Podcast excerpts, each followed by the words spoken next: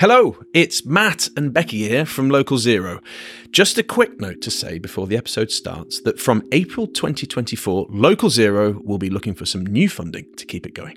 We never imagined when we started three years ago that we'd rack up tens of thousands of listens across 130 countries and with a website hosting over 80 episodes. We've also met and worked with some incredible people, including Chris Stark, Hannah Ritchie, Jim Skea, Hugo Tagholm, and so many more. And we've been able to showcase so many amazing local climate initiatives from all over the UK and far beyond. But sadly, keeping the pod going costs money. If you or your organisation would like to partner up with the pod as we move into an exciting new chapter, then do reach out to us. You can contact us via our email, localzeropod at gmail.com. That's localzeropod at gmail.com. Alternatively, you can contact us on X, formerly Twitter, at localzeropod, or on LinkedIn, direct to Matt Hannon or Rebecca Ford. Finally, to help us in our quest to secure funding, we want to hear positive stories from listeners about how the pod has influenced your life and your work. And we hope to do a very special episode on this too. So please help us continue the fight against climate change and bring local climate action to doorsteps across the world. Thanks for listening. Now back to the pod. Okay, we are now recording. Dun, dun, dun. Hello and welcome to Local Zero. You're listening to Becky, Matt, and Fraser, and this is a super duper special episode because it's our Christmas special. Woohoo! And we're all hammered. Ding dong merrily on high the wall. Uh, yeah, this is the first time we've actually all kind of properly got together since we, s- well, to do the pod since we started back in. uh, Time is blurry now, but October Yeah, yeah. 2020. 2020, yeah. October Yeah, 2020. Even the, even the live episode, Becky didn't make it down to the to the live. So this is actually the first episode we've recorded in the same room. It is, yeah, nice. which is quite shocking, but there you go. That's pandemics for you. But no, it's really great to get us together. We're currently sitting in Fraser's kitchen, which is the hub of all activity. So yeah, we've, we're actually the, the centre of the climate and politics universe. Yeah. And, and as I've just discovered, the centre of the gin universe. no, it's really good good to get everybody back. And obviously, it's been been a, a crazy year um, for all the reasons that your listeners will be aware of. But personally, it's been uh, for each of us a, a busy year. Um, so we thought today we should really take stock, right, and try and make a bit of sense of it all. That's it. It's it's about it's about that time. Um, so much, so much has happened this year, and not just even if you discount, you know, the tiny, teeny tiny pandemic that's been still rumbling on between COP and everything, the, the enormous run up to that. It's been huge for us personally, professionally, and for the pod as well. We've we've actually put put a bit of a shift in, I would say. We have. I, I'm haven't got the numbers in front of me. I probably should, but the number of pod episodes we've produced, minutes. I mean, A lot. It's a lot. It's a long list. I have to scroll for about thirty seconds to get to the bottom of it now. So yeah, it's been quite a lot. So I think we're all very happy with how this year's gone with the pod, and we're so happy that we've got so many listeners listening now, and and we really appreciate all the engagement that you've you've made on Twitter, by email, um, and for all of you who've who've come to some of the events that we've we've been running. Uh, thrilled that you've been able to come along for the ride. So, as part of this, I think it was Fraser, you challenged us to think about our highlights from the year in terms of the pod, in terms of our professional lives, and in terms of our personal lives. And I have to say, I thought that the easiest one of all of those was going to be the pod highlight. And then I opened the the page with all of our episodes. And literally, like every episode I looked at, I was like, oh, that one. No, no, that one. No, that one. because there's just been so many that have been great, either because of, you know, the topics that we've covered. So, I mean, I love the episode we just did after COP with Dave Reay because we, it just was so beautifully explained. You know, he was so clear about the key things that had come out of COP that I don't know, it was almost like a penny dropped in my mind around some of the issues. Yeah. I think after the, the, the mania of COP as well, it felt like a little bit of catharsis and a little bit like he kind of lined everything up. It's like, oh, now it feels that there's a bit more reason to it and we understand the next steps a little bit better. It was. It's also nice having guests back, and actually, that's been a really nice thing over the year is that we've had certain people returning. Um, uh, well, beyond Dave Rayner, we've had uh, we've had Jeff Hardy's come back once or twice, um, and you know it's just great to have have individuals come back. And it is really difficult to pick. Um, you know, I'm looking through this, and for me, um, one of the things I've enjoyed most about this is is being able to be a bit greedy and to kind of move into a space which you otherwise wouldn't have had kind of time for in your personal or professional life, and it makes you kind of go into a space and kind of hoover up a bit of knowledge about an area which you otherwise wouldn't dip into. And we've got the we've been lucky enough to have the experts to educate us. Yeah. Which Lord, I needed educating about a lot of stuff. okay then. Okay then. Let's let's on the spot. E- either of you wants to open the baton. What's your? We talked about Dave Reay the last episode, Yeah. but cast your cast your mind back over the last year. What what was one or two highlights for you of the podcast? I loved the episode we did on the low traffic neighborhoods. I love that too. Really loved that episode. It was so real. Hearing about the challenges and the opportunities as way more than just energy or transport. You know, it was it was really digging into people's lives and I loved it.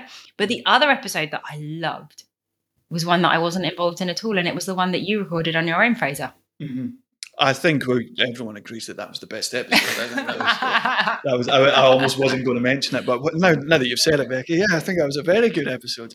No, I loved the LTN's episode as well. One of my favourite bits, and maybe sort of kissing my own backside a little bit, but I loved the the segment with Brenda Puech, the guerrilla parklets sort of OG. love that. Yeah, She was just incredible. Um, the the kind of the ethos, the the the deeds not words sort of. Ah, it was amazing. And then of course uh, Leo Murray from Possible and John Burke, who are just a, a real a real double act at times too. I felt like a very warm yeah, a, fu- a formidable double act. And um, Yeah.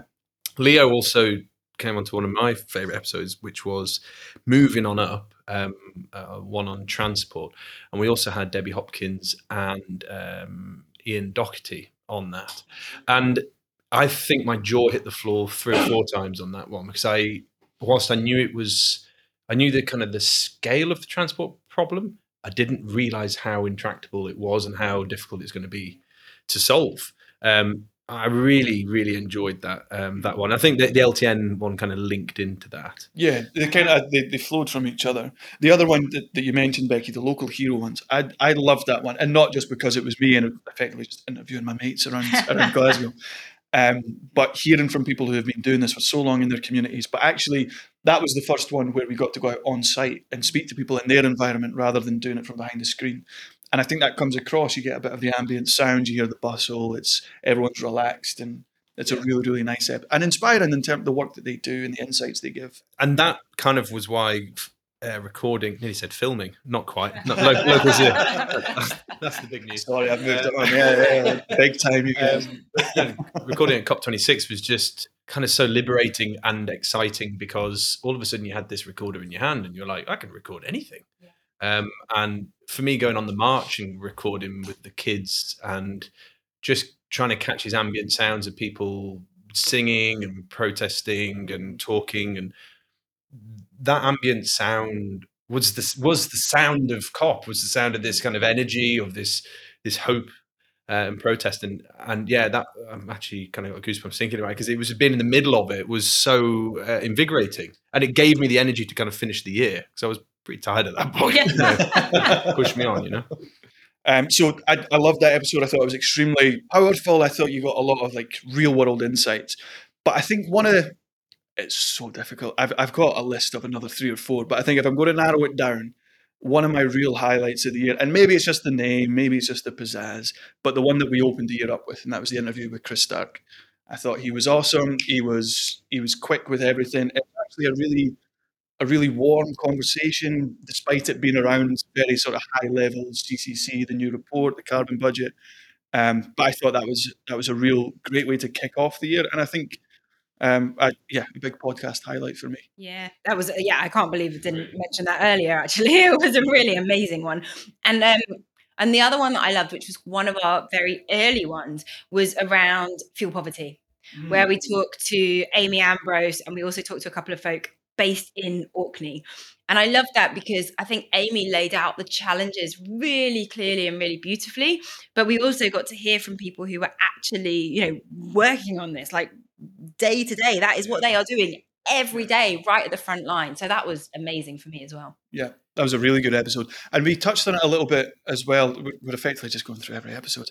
But we took we did the, the energy crisis episodes where we spoke with um, uh, Dara from Citizens Advice. yeah, yeah. The, the energy crisis one was just so and, good. Uh, Clem from from Oct- and Jeff was on that episode too. Jeff Hardy was, was on yeah, that episode. yeah, and and knowing that what we were talking about, it was at the very much at the outset, the energy crisis, but we know the issues that we were unpacking are going to set the tone about not just the energy market, you know, from a kind of business analyst kind of perspective, but people in their front rooms, in their kitchens. Um, uh, you know, they're going to be feeling this right now as this goes out, and it's and, and arguably it's going to get even worse in, in March and April. Um, so it was great to unpack that. If you had to twist my arm, which you're not, um, and I had to pick one. Well, actually, look, I'm going to pick. I'm going to pick two. I'll put one as runner-up and then one as a favourite. But runner-up, I'll probably put uh, interview with Greg Barker actually, which I re- I really enjoyed.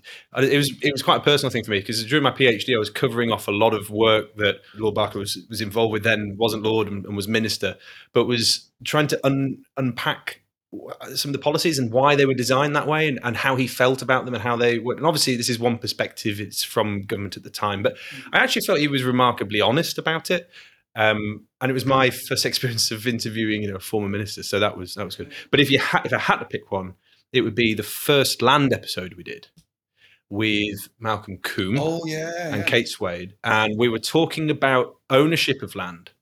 And again, it was one of those head exploding moments where you're like, ah, it's all about land. Every little bit of net zero, it, it all kind of leads back to ownership of land and the justice implications of that. And I could go off on, on and on and on, and I won't. But Yeah. That was a Go good listen to episode. that. I think I, that had the uh, I did the interview with Magnus Davidson. for- Magnus was on that as well. Yeah, Yeah, absolutely. And Ma- Magnus has just been, uh, you know, a fantastic voice to listen to around, you know, the the, the trials and tribulations of of rural Scotland, particularly Highlands, uh, Islands, and you know, he's really strong voice and commentary around you know, green green lairdism and and what's happening you know, with uh, high net worth individuals and companies and offsetting. COP26 hearing all about this, it's going to only get worse and worse and worse. And so, yeah, it's a real hot topic. Yeah, yeah. I was glad we were able to connect with them about it because I learned so much. I think fair play to you, Matt, for pinning yourself down on a single episode there. Becky, on the spot, single episode. Oh goodness me! Do you know what? If I had to pick a single one, and we haven't even mentioned it yet, it was um, it was the episode we did with Becky Willis. Oh, that was a belter as well, yeah. It was a brilliant episode, and I can't even remember what it was called. I'm desperately scrolling. Power to the people. That's it. Um, what a great title as well. But no, I really, really enjoyed that one um, because for me, I mean, that's what it's all about, isn't it? That is what this whole thing is about. And it's on the back of you know all, all of her work with the Citizens Assembly, and uh, you know that was the, the initial Citizens Assembly, the Climate Citizens Assembly uh, in the UK, which I know other guests like Chris Stark were heavily involved with. Uh, Rich Lowes, uh, I know, was involved with this. But this has been Oh, replicated. That's another Uh, episode. you did too. another brilliant one. Yeah, we're just going to be here all night. But that's been replicated elsewhere. I mean, you know, we've we've almost every city's kind of set up their own uh, citizens assembly now. So real trail trailblazing stuff. Absolutely, absolutely. I think gun to my head as well. I, I'll go back to the the LTNs, the low traffic neighborhoods. There was just there was a feel about that episode, and I think that conversation that I got, I was I was lucky enough to have with, with uh, Brenda, uh, the the original sort of person who put together the parklets to kind of reclaim an urban space for for green. It it was incredible. It's one of the favourite conversations I've ever had with anyone in my life. Yeah, amazing, amazing. But we've we've we've covered a fair bit of ground. Yeah, and we've there are many more we want to talk about, Yeah. but um, Uh, shout to everyone who's who's been on. It's it's been amazing. Nobody nobody was bad. Well, I, and actually, this is the big thing for me is that this started out as a podcast where we started to think about like what are the episodes, what are the topics, but it's actually become a conversation and a journey and it's the links between the episodes and it's the continuity. You know you mentioned matt a couple of our guests have come back a few times um you know it's the it's the future or fiction it's the conversations that we're having and it feels like it's a story that is unfolding before our very eyes and, and Yeah. that's what i love. But sit, sitting down with any expert and for them to be able to take a huge topic which is too big for you to get your arms around and really understand, for them to just break it down into a few sound bites. And actually, I thought I haven't mentioned this. I'm throwing it in there. I've got, got the mic. Um, Leo Hickman talking about COP26 just before COP26 happened, and I was like, "Holy moly!" Right, that th- that's what's at stake, and that's how it's going to play out. And actually, I think he, he probably called most of it right. Yeah, yeah. Um, you know, d- difficult to do because Although we're, we're not giving him any credit because he shafted us in the carbon brief quiz. Yeah, yeah, yeah, exactly. Yeah. So, so the, yeah, the praise ends there. But, but, uh, no, actually, I- in fact, that was probably a, a professional high, or one of them was going to the quiz. Really enjoyed that. It was so Yeah. good to be with everybody. I think that's quite a neat segue into our next. So we did a, a podcast highlight. What about professionally? Because actually, COP being in Glasgow, professionally, the personally, pod, everything, but I think professionally specifically has been huge for for all of us, right? So how how do you feel? So obviously, COP26 was a massive highlight, and for me, it's a professional and personal thing, I guess, and we'll come on to the personal in a minute. But having Glasgow as the host city was a dream come true. Now, I'm I'm not Glaswegian, I'm not Scottish, um, but I'm you know I'm British, and I Uh, it- to be honest, it could have it could have been my home city. Manchester or other places I've I've lived in. If you live and I've been here for five years, you live here long enough, you care about a place. I truly, deeply care about this city, and to see it as the host to this international conference was fantastic and to contribute to so many different events was brilliant but the local zero live that we did and we had a fantastic panel but it was also the audience and to have them all in one room in a beautiful building we were in rennie mackintosh's lighthouse which has all been and it just felt like there's all these things coming together and it i felt so lucky to have this event that we were part of. You know after covid as well it made it even sweeter I can say firsthand, firsthand experience as well. Expertly hosted, Matt. I thought it was very good. You picked up with a lot of the slack because I was monstrously hungover that day as well. yeah, I, I, I didn't notice. Uh, yeah, and m- many lessons learned, like do not wear big, uh, thick tweed jacket under spotlight. So Do not- that's hang on a life minute. lesson learned. Do not wear thick tweed jackets anyway if you're under 70. Well, yeah, exactly. Yeah, I think it was the jumper underneath it that was the killer. But there you go.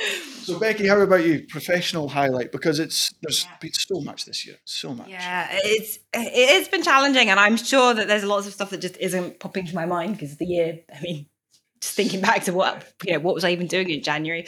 Um, but yeah, I think it was COP as well. And for me, the big thing about COP, I, can't even pick out one event like like the the um the local zero live. It was just the fact that instead of talking to somebody on a screen where you just see their faces and maybe their shoulders, I actually got to interact with my colleagues in person. It was it was phenomenal, but you know, for me, it was also more than that because it wasn't just that I got to see people in person. I actually totally immersed myself in COP and I I managed to disconnect from my you know my role as a mum and I managed to completely be my you know my work self and fully engage and connect with colleagues in a way that I don't think I've done since lockdown started. Yeah, that's so nice to hear. And I, I feel uh, obviously separate things, but I remember actually maybe a bit of a confessional now, but at the start of the podcast, I didn't enjoy it and I didn't feel right. I didn't feel myself because we actually we know each other in real life, right? But speaking to people, and I think everyone felt this that kind of Zoom fatigue and the kind of a little bit of depersonalization when you're talking through the screen, found it really, really difficult. And I think you're right. COP felt like that point where it's like, oh, these people are real, they exist, and we get to actually see them and connect eye to eye. And it was it was lovely. It was a really It, it, it was thing. remarkable how many people I met for the first time in COP who I'd been working with for a really long time and Yeah. had like written funding bids or you know recorded pods with or written papers with and you and it was like oh wow you're so much taller or smaller than I ever thought you were you know like yeah like oh well it's what yeah and you keep it you kind of looking at them saying you really are three dimensional Yeah. Ah, we met producer Dave at Local Zero Live. That guy was like Exactly. eight feet tall. I know He's exactly enormous. no, really. Maybe not eight feet, but he's. But it was either going to be like much taller or much smaller than we expected, and it turns out it's taller. So it was good. So professional highlight then. Oh, um, yeah, there's been a lot. It's been a big year. Um, lots of exciting stuff's happened. Cop, I- obviously, Cop's the obvious one. Ev- Everything that I've been doing this year kind of culminated in Cop, and I've just been sort of rocking back and forward in a dimly lit room ever since. Yeah, Um, sounds familiar. probably the so I've I've I've, I've been privileged. I've won some uh, nice nice awards, recognition for my work. But I think I wrote um, the piece at the beginning of the year on my experience as someone from a, a deprived background, a working class background in climate and energy, and it was received so amazingly. Um, it was shared. It led to lots of a much bigger discussion. I've been really fortunate to get to have that discussion with some like people that I've I've idolized professionally um, in in media, all kinds of places for ages. I made some cool friends. Managed to get to do lots of cool things. That was that was a piece that I'd sat on for a while. And I go, do I write this? Do I make it personal, or is it a little bit too informal? Blah blah blah. Um, and it was just received so well. I couldn't have expected any more. And that kind of that was the snowball for everything else that I've I've gotten to do this year. No, it was a fantastic piece, uh, and, and, obviously you, for for listeners, uh, maybe try and link this in. You should definitely have a read. But you know, it was really warmly received, wasn't it, by the likes of George, Mom- George Monbiot um, and others. And you've got well, I, I, don't want any spoilers, but you're obviously doing some really fascinating stuff with some well-known household names. Yeah, uh, not me. I feel like Fraser's like going to be abandoning us soon for oh, yeah, his course, bigger friends. Yeah, we're, just, we're, we're, we're, we're a footnote. yeah. Well, funny you say that. But, well, we'll, we'll maybe hold that to, to, towards the end. But um, no, I, I think that's professional highlights go. That that's some serious uh, serious stuff. So hang on a minute. Hang on a minute. Are we not going to be talking about your your your big moment on stage during COP? Well, yeah, yeah. I, so from the professional to the personal highlights of 2021. Obviously, personally, well, I'm professionally a challenging year. Um, so I'm, I'm hoping there are some highlights. So, I mean, this is, I don't know if this is just like because COP was so recent and fresh in our minds, but my, one of my personal highlights was the Moving for Climate Now bike ride. And the reason that that was a personal highlight for me is like purely to do with the physical element of it. So I'm not a cyclist. I mean, I have a mountain bike and, and I had a mountain bike lesson for my birthday. So, like the November when we started the pod. And then shortly after that, I injured my ankle and had to have surgery earlier in the summer. So, I've actually not done anything physical fitness. Like, I've not been able to walk for more than about 10 minutes. In fact, during the bike ride, I was still on crutches to get around COP. But I managed to do, I reckon we cycled probably around 250k over the over the four days. And I don't cycle. So for me, like that was that was my highlight. Like, oh my goodness, I challenged myself. I, I'm I'm genuinely surprised I didn't fall off and that I'm still alive right now. I'm very glad that you didn't fall off. Yeah, that would have been tragic. And also, this Christmas episode wouldn't have been half as interesting. Um, but so, first, I mean, have you carried on the cycling? Okay. that that good was it? no, you know, I have I have actually been up. So so during the bike ride, one of our stops was at Whitelee Wind Farm, yeah. uh, just outside of Glasgow, which is a phenomenal place. Unfortunately, the day that we went there during the bike ride, the weather was so bad that you actually could barely even see the turbines. But I've been back up there since to have a cycle around, and it is amazing. There are so many trails up there, and it's it's absolutely beautiful. Well, what, what I like about that uh, example is that you've you've got this facility in in you know wind farm. It's generating power. Ostensibly, that's what it's there for. Okay, but these turbines are just part of the wider landscape. Now, I'm, I'm not saying it, um, you know depends what you want to do with the landscape, but the amount of people that go there and do things like running, walking the dogs. You see people on horses. You see people, you know, riding bikes and stuff it's more than a wind farm, right? So you know, p- people may argue access right. There'll be people who have very strong views on this, and I appreciate that. But ultimately, that space is used for more than just generating power. And I can't say that about most nuclear pa- power plants or you know. No, that's, that's, a good point. It's a really interesting yeah. point, actually. It's a pro. It's almost a little sort of country trail, right? It's, oh, yeah. it's a, a, big, and you can spend you can extend it too. Like you could spend a whole a whole day there if you want. But the, to. the access to it is is largely because they had to get the turbines there. So you have to have these access tracks. Mm-hmm. So they're already there, yeah. right? It, it was amazing, and so many people were out there walking their dogs. It was absolutely beautiful. And you're right, you don't get people walking their dogs around a nuclear plant or anything. well, not um, normally. But, but more than that, what you're into. I think also because you know it's like at the top of the hill, it's at a high point so that you can get the wind. But it also means you've got the most phenomenal views from there. Not going to lie, it makes it really, really cold to cycle around on a Glasgow winter day. So you know but it's also it's unbelievable. I don't know if you've been up close to any turbines as they're spinning. Yeah. Oh wow, it is. I mean, it's a little bit scary. Yeah, yeah, they're big. They're yeah. big, and I know a lot of listeners are going to go, "Well, uh, uh, yeah. obviously they're big." Yeah, but yeah, when you're right next to, like standing underneath, and and like, shh, shh, the sounds coming past, and you're just like, "Please don't fall off." so Fraser, I, I, don't know. Have you got a long li- another long list of personal highlights? Uh, no, no. Only uh, nine or ten. Nine or ten. well, do you want to take the top three?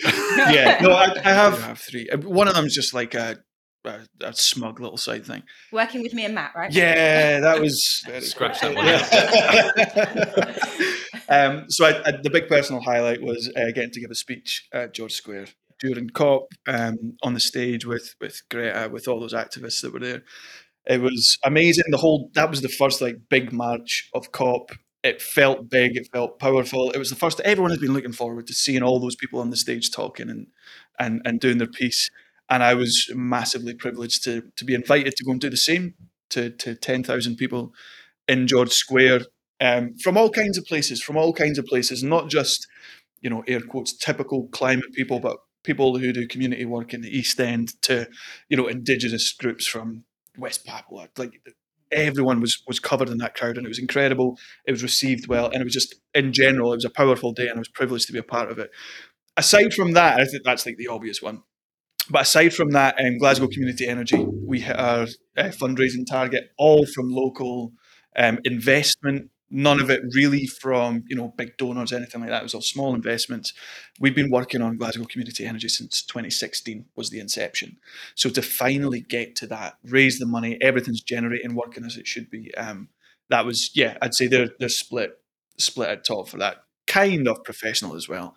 The last one, the the soppy little one that I had at the end is actually I've got. I, this means nothing to listeners, but I've got a few pals, include include my younger brother. They wouldn't mind me saying this back home, who have kind of bounced about struggling um, for the last few years, who have actually sort of found their calling, as it were. They're doing stuff now that they love and that they enjoy. They're finally in in jobs or running their own businesses, whatever it might be, and they're just thriving. And that's something like it's in, in the midst of everything, all the chaos and the noise and the nonsense, it's just really, really nice to see. And it's that kind of thing where you have friends or family doing well, you, you feed off that and you bounce off that. And so that's my soppy little, yeah. That's that's a really good one, very very important one. Yeah, personally, for me, what's been so my, my kids are growing up now. They're they're twins, be five in uh, January, and it's been interesting to see my family as they're growing up, them start to kind of capture these environmental kind of sensitivities too, and, and start to become aware as they make greater sense of the world. They start to make greater sense of the problems, but also the solutions. And taking them on the march when we did the climate march for me was a, a real eye opener.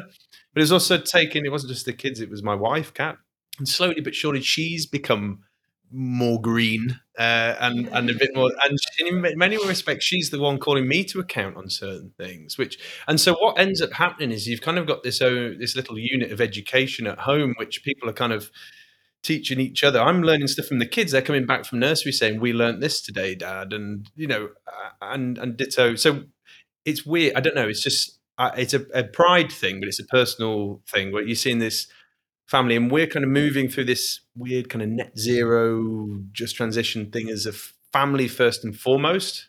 So personally that's been quite eye- eye-opening. You look you sit around your kitchen you start looking around what's in your fridge what's on your driveway. What you know and you start asking these questions and the kids then ask you really amazing questions which from you were not expecting and you have to think really hard about answering them you know um, so that that personally i think in a cop in a cop year with cop here that has been a personal highlight because it's been a personal challenge as well. Trying to walk the talk which is not easy it turns out but willing to give it a go you know You know, I, I find as, as well as it's Ailey, my fiance, who hauls me up on stuff. I'm really, really bad for going into autopilot. You know, something that might be recyclable and I just chuck it in the bin. So, Fraser, you're meant to be the guy. If anyone should ever hear about this, I could end your whole career if I wanted to. Like, no, he doesn't even know what stuff's supposed to go where in the bins. Not that Glasgow takes the bins anyway, but that's another conversation.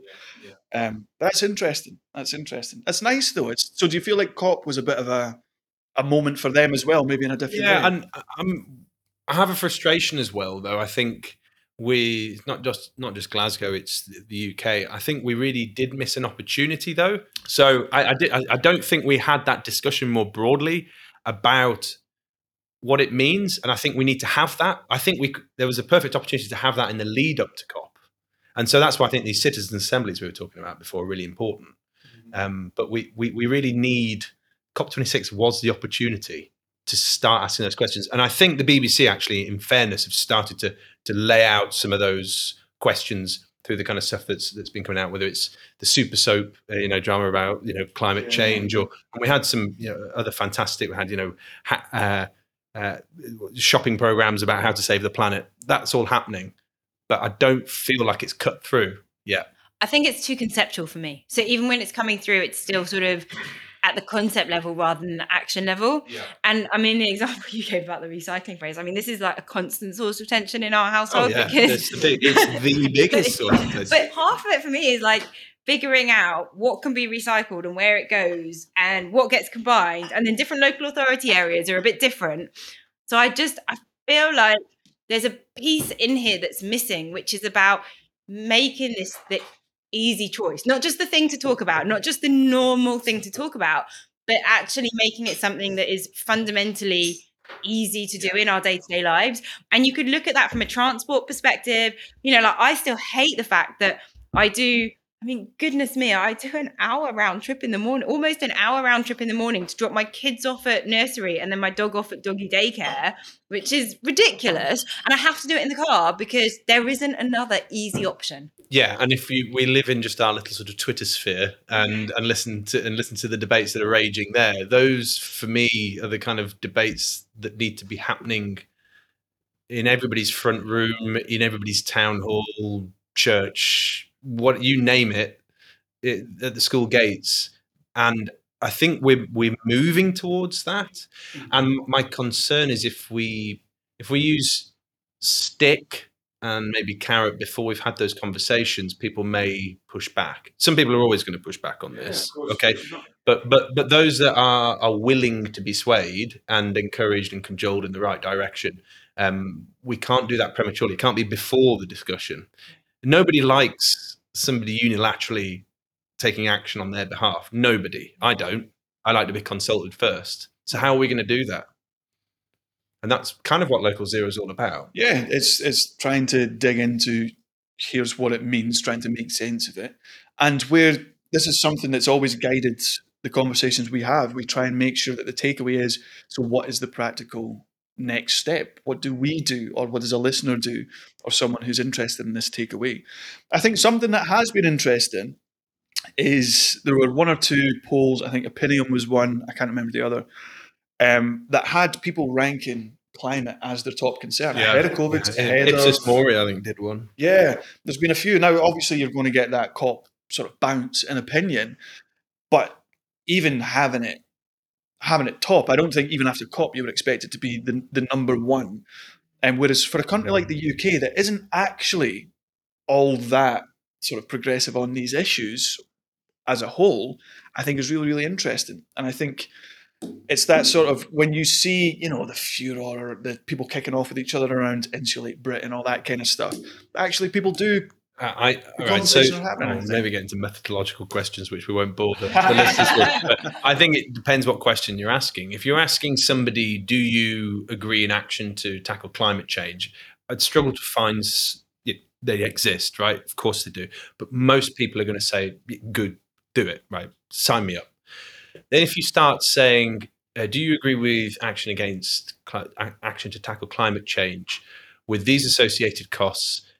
Th- these impacts upon your uh, daily life, business as usual, um, and then of course you've got to list all the co-benefits and, and, and uh, you know the advantages, of This course, is- like is like like like avoiding Armageddon, right? That's, that's all, all the other things like cleaner air and uh, Yeah. so. But when that's the devil really is in the detail. It is. But for these polls, what I can say is it's it's a bog standard, and it's actually you know it's political scientists coming at it rather than climate folk, and it's a bog standard sort of prioritize these issues, and more so than ever before, we've had climate at the top, even above COVID, even above Brexit, which actually is is sort of tailing off just in general in interest. Um, but that's from a raw sort of political opinion standpoint. That's substantial. Doesn't get into would you pay for something yourself? Would you change X to, to beat this? But people appreciate the scale of the scale of the issue and the urgency of it. I think in a way that maybe they didn't before COP, or maybe we just didn't before. I think it's been a, a productive year for the conversation in general. I mean, I, I can't go into some of the, the, the kind of confidential work I'm involved in this space, but the, the, there there are whole marketing methodologies that, that our energy companies are engaging with that are asking these questions. So it's it's not just good enough to sort of say, you know, I always think back to restaurant, right? You sit down, you got the menu, and you say before you actually ask somebody, you've got only three courses, and if you're lucky, and you know, you got three courses, and you can only pick one from starters, one from mains, one from dessert. So which ones are you going to have? Um, it, before you get to that point, if you just look at that list, people are going to, if it's a nice restaurant, you say, "Oh, looks good to me." Mm. Right, sign me up. You know, I mean, but when you start to to impose parameters around that decision making and budgets and trade offs, and that's where the debate is going to have to lead because it's not just trade offs for you. It's trade offs. If I do this, Becky, the implication for you is going to be that. Fraser, the implication for you is going to be that. It gets very complicated very, very quickly, and we don't have time to have this debate in a few years' time. It has to be yeah, happening it has to be today. So do you think, Becky, is this where there's there's space for maybe the justice conversation? Is this where we go, well, actually, we're aware that people push back when they feel like they're going to be penalised or left behind potentially. Do we need more of that conversation? I think so, but I think one of the big challenges that I see in all of this is that all of these approaches are still very individualistic. And at the end of the day, if you look at this in a in a individualistic perspective you're always going to be giving up something especially if you come at it from a you know how do we deliver net zero? Net zero is the thing and these other things are co-benefits or or things that we have to give up.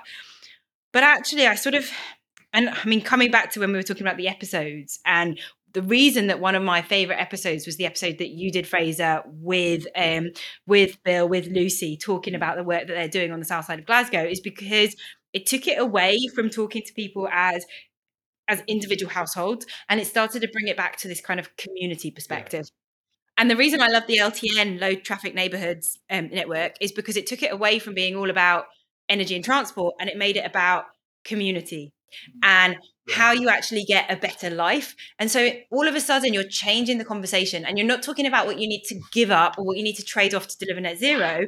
You're envisioning what a better future for your community, not just for you as an individual or your family looks like, but for your community, for your area looks like. And it's, it's completely different. There's, there's so much truth in that. And you think if, if you've got 11 players playing individually you're never going to win the league. And there, there's this you have there has to be a coordination but sharing that ownership as well you end up building these connections between individuals that you otherwise wouldn't have because there is often well metaphorically but also literally a wall between you. And the community ownership this we've we've we've lost so much of that. You speak to older generations, they'll say, "Oh, you know, back in my day, you know, it was." Uh, we're not really neighbourhoods, or at least I I don't. My experience has been that we don't think that way, and I think energy, sustainability, transport is a real opportunity, no pun intended, for a vehicle to to bring us into that that realm, um, and it's already happening. It's already happening with the cases we've talked about. And this is what I wanted to actually talk about and i realize we're already you know quite far through into this episode.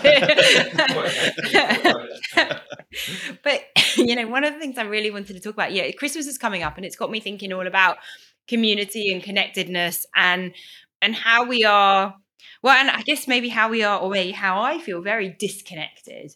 Um so i've been reflecting on this quite a lot recently and i think you know in part it's probably due to the fact that i I've had a very nomadic lifestyle. I don't think I've since I left home to go to university. I don't think I've lived anywhere for more than three years. I've moved around a lot.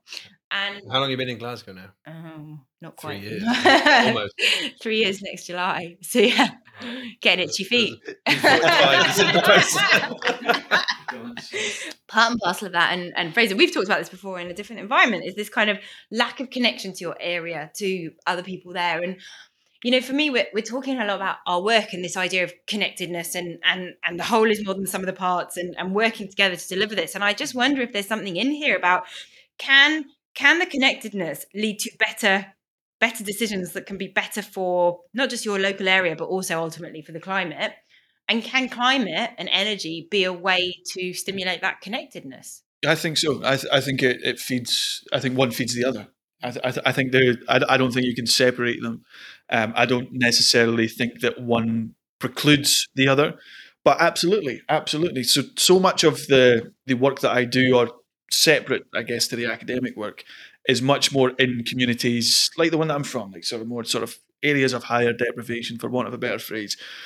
And you find that action tends to spring up where there's a bit more a sense of place or a sense of community and connectedness, and that views towards action are more favourable when it plays into that as well. So going back to the the local episode with Lucy and Bill, they'd said we wanted to set out in our communities to do something to, to take climate action. We started with let's bring the community together and see what they want to do and form a little space that's social. Yeah.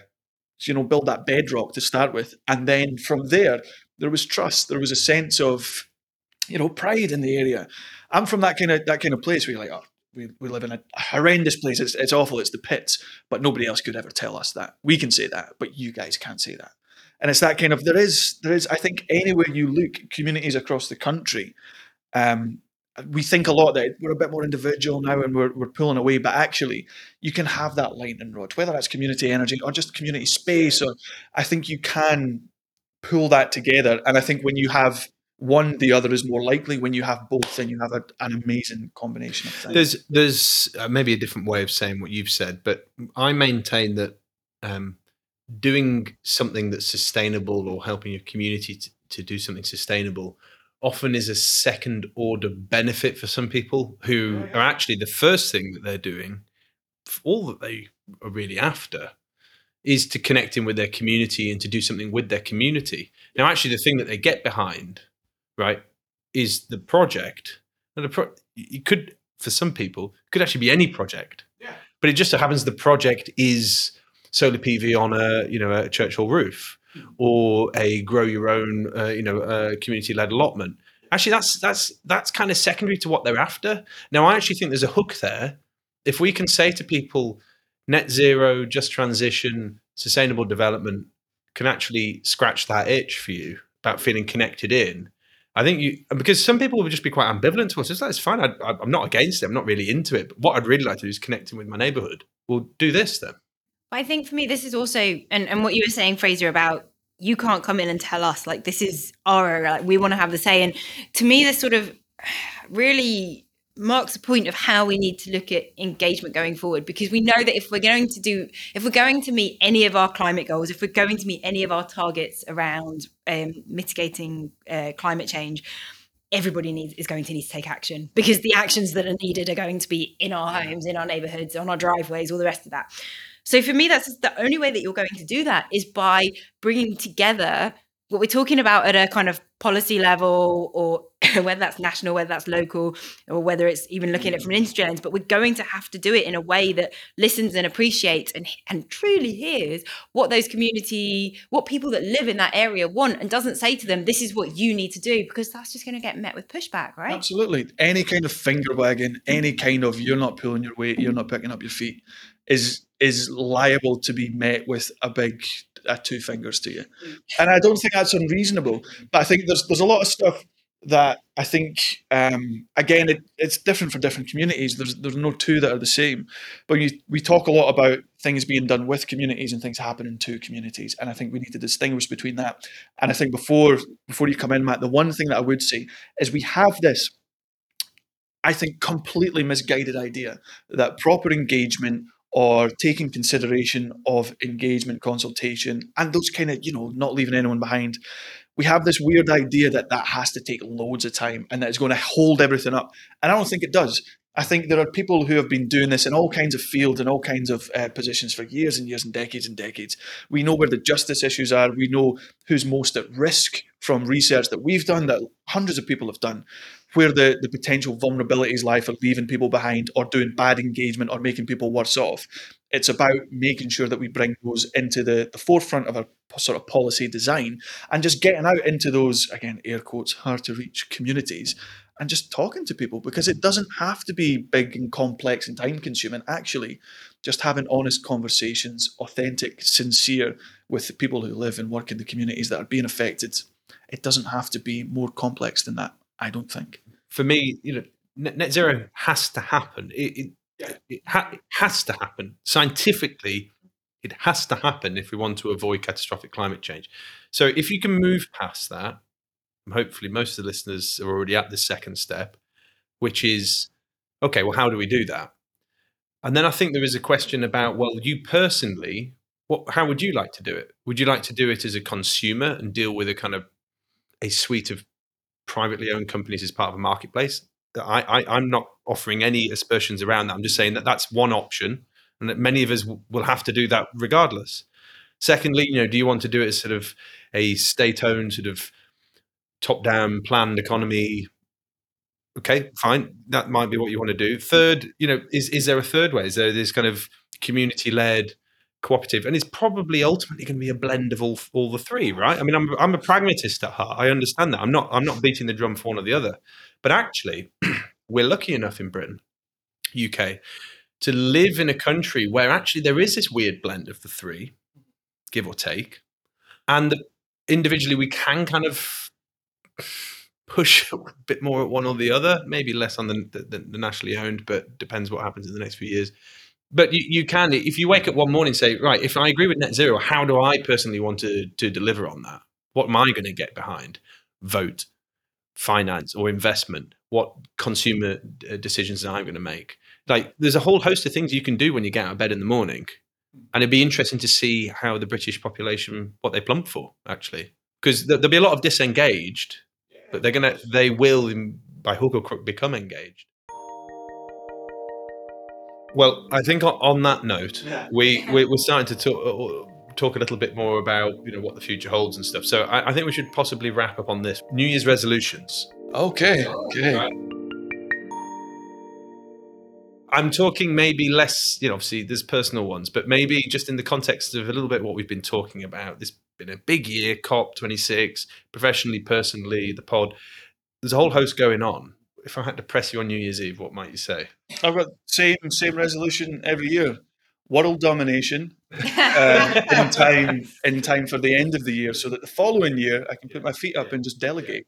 Yeah. That's that's my thinking. Yeah. Yeah. World domination. It's it's little. It's I try and, and every year it gets to the end of January and I ruin it and I fall back and I go back. And, I'll uh, vote for you. but wait, is that is that the is that the point? We don't get to vote because you're was, also- I wasn't necess- I hadn't settled on democracy. Fraser's set the bar, though. Domination. Becky? Oh goodness me! Um, I hate being put on the spot like this. I so know. I um, That's Matt. fine. Earlier this week, which won't be this week when we release the podcast, well, it'll be last week or the week even before that. Um, I wrote a small blog about well about how COP26 had really kind of affected my life, uh, and it wasn't anything to do with climate change at all. It was actually making me realize what I've been missing out on in the last few years. But thinking about that, I, I came up with five things that I'm going to do or try and do next year. Um, so I can I have five resolutions?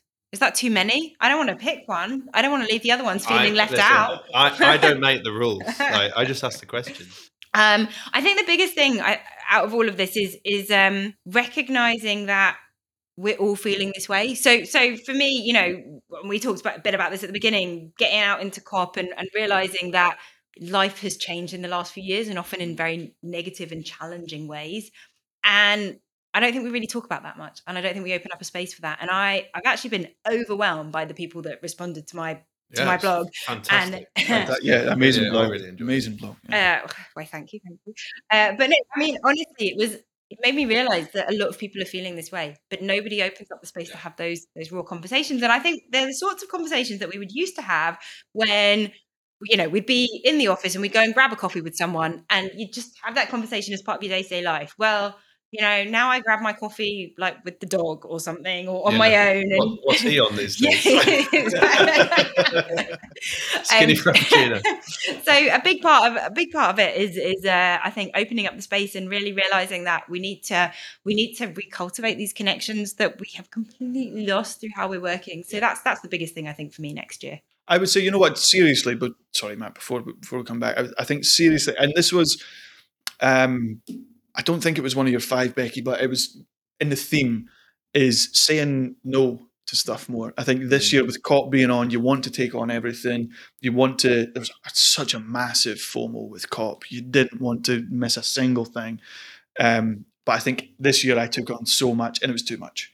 And now other stuff has suffered. So I think yeah, just saying no, um, unless the price is right. That's right.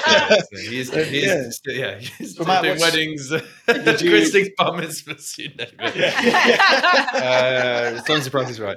Um, yeah, I don't know. Well, I say this one every year. If my wife is listening, who um, may or may not be, um, gets annoyed that I say this every year, but I kind of think I really mean it now. And in fact, in many respects, your pod kind of inspired me a bit. Uh, sorry, your your blog, Becky. But it's about going slow. And your point, Fraser, about saying no to stuff. I, ha- I have actually got quite good at that, right? But I don't. I'm no less busy. But uh, I'm trying to link that to this notion of wanting to learn more about how the world works, about sustainability. I want to spend more time with my kids and understand, just get a bit closer with the world around us. What what what I really valued from lockdown was being able to step out onto my sort of you know front doorstep and absorb what was around me rather than aspire to be somewhere 100 miles away because we couldn't be 100 miles away. And now I need the space. I'm lucky enough to have, have a garden and the rest. But with, with, I just want that. I want to go slow. I want to be able to breathe and look around and absorb what's happening around me. Because for me, that's where the really interesting questions emerge that kind of pop into my head when I'm standing somewhere I wasn't expecting to be and I'm going slow. And some of the answers start to fill that space in between that question.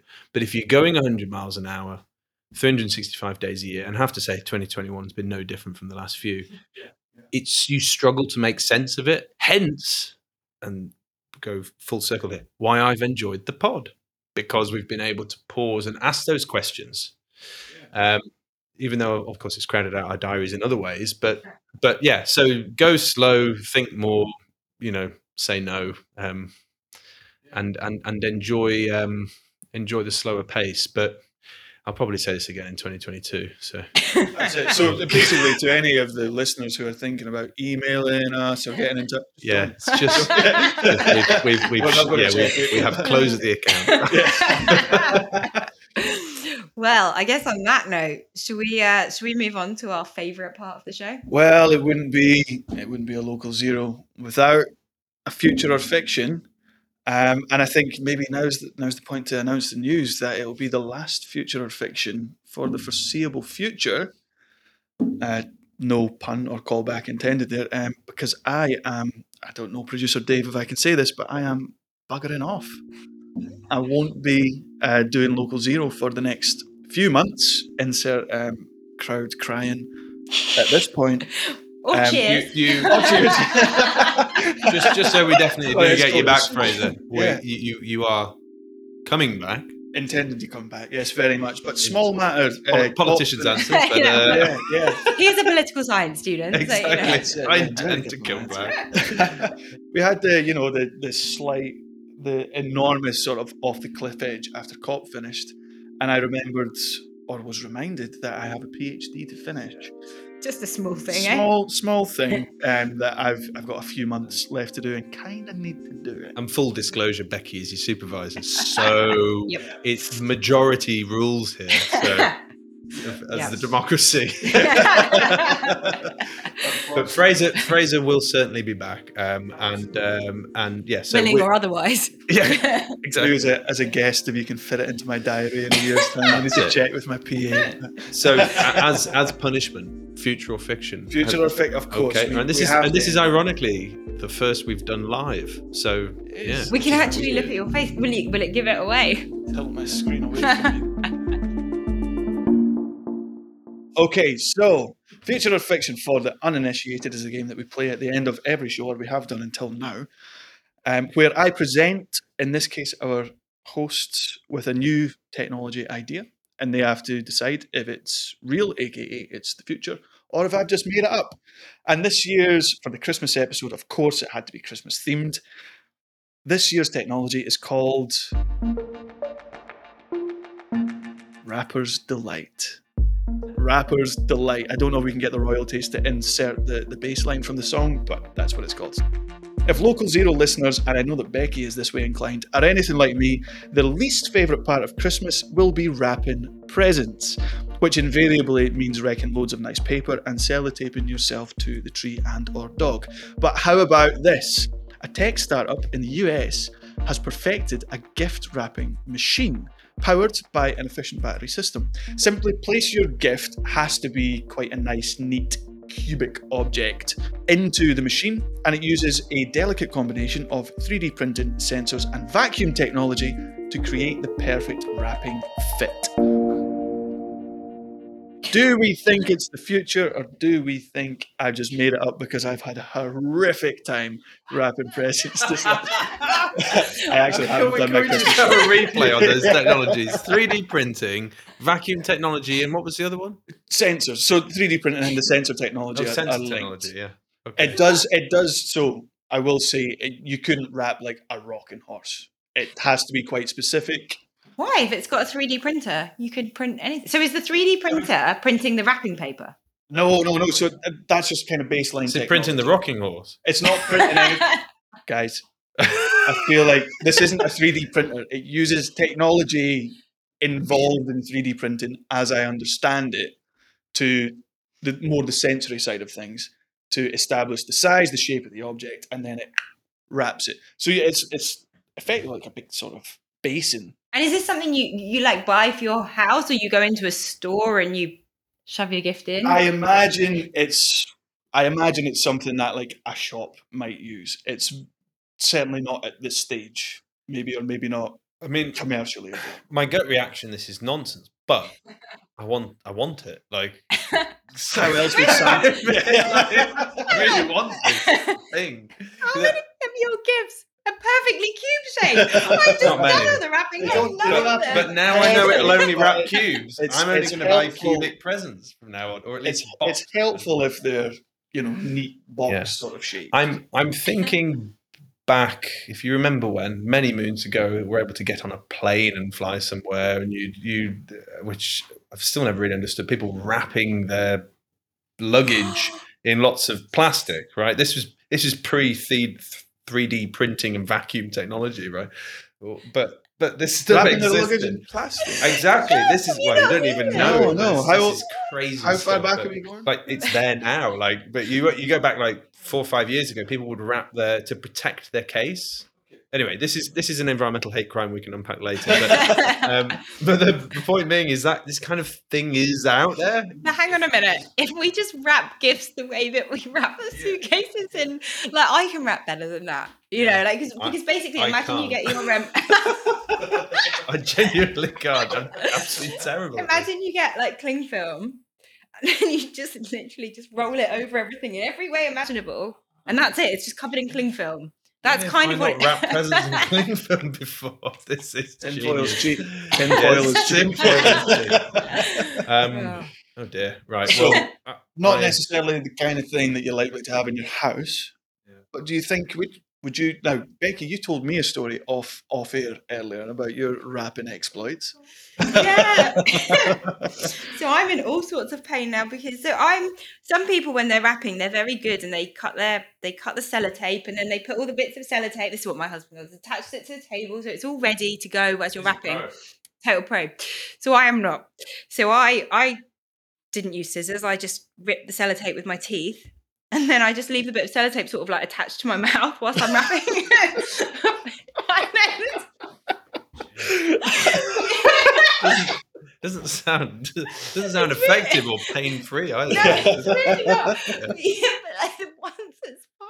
Right, Okay, so I've so, wrapped, like, I've essentially- wrapped about 20 gifts Right. and I'm in all sorts so you are customer number one for rappers to This is it. This is it. Okay. Oh. Fraser, before I say this is fiction, which I'm definitely going to say, um, let me ask you a question: Is is this?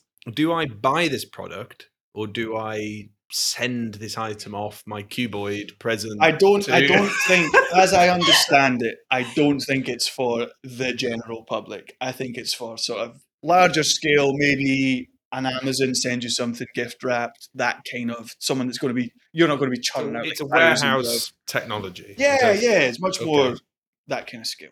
Okay, so it comes wrapped. Yeah, so you can order someone off Amazon or, or whatever, like gift wrapped, right? That's more what it's for. You can already do that, though. I, hmm. but I mean, here's the here's my big question to you, right?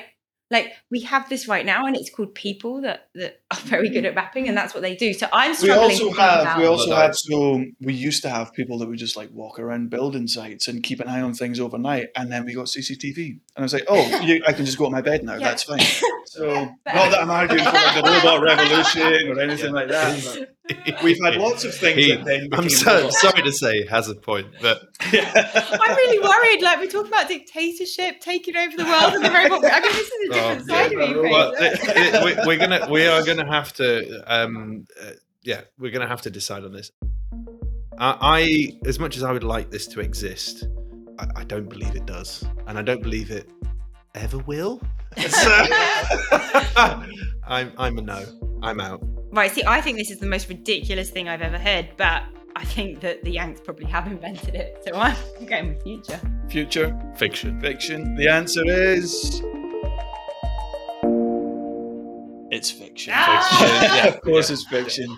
Of course, it was. I was looking up all kinds of stuff. I was going, "Could Santa's sleigh be real? Can I get this past him?" I go, "No." Terrible at rapping. People will understand that. Yeah. There might be a need for it. Well done, Matt. yeah, That's a yeah. good Thank, way thank you. Well, at least it's, I've probably that's probably brought my sort of average win percentage up to about ten percent. Yeah. So, uh, so it's been a good year. Um, so okay, and yeah, so it's been been an absolute pleasure to, to do this in person. Uh, sadly, this will be Fraser's last pod for the moment. Uh, we'll make sure he comes back in spring, uh, screaming um, or or smiling, whichever it may be. Um, but until then, Yeah, Have a great Christmas. Have a great Well, break. hang on a minute. Until then, until then, remember how much you love Local Zero. Follow us on social media, please. We are on Twitter at Local Zero Pod. And um, do feel free to email us. We're localzeropod at gmail.com. As we've already said, we're clearly not going to be checking that until the new year. But, but do send us your thoughts. Um, if you've got any episodes you want us to, to look at in 2022, we are very open to ideas and uh, we'll have an amazing schedule of episodes coming for you next year. Yeah, we just need to figure out what they are. but for now, for now, thanks to the guests that we've had that have made it so amazing. Thanks to the listeners for, for tuning in. We appreciate it a ton. Thanks, Matt and Becky, for being expert professional hosts. And uh, we'll see you in the new year. Yeah. See you in the new Happy year. Happy Christmas. Bye. Bye-bye. Bye bye.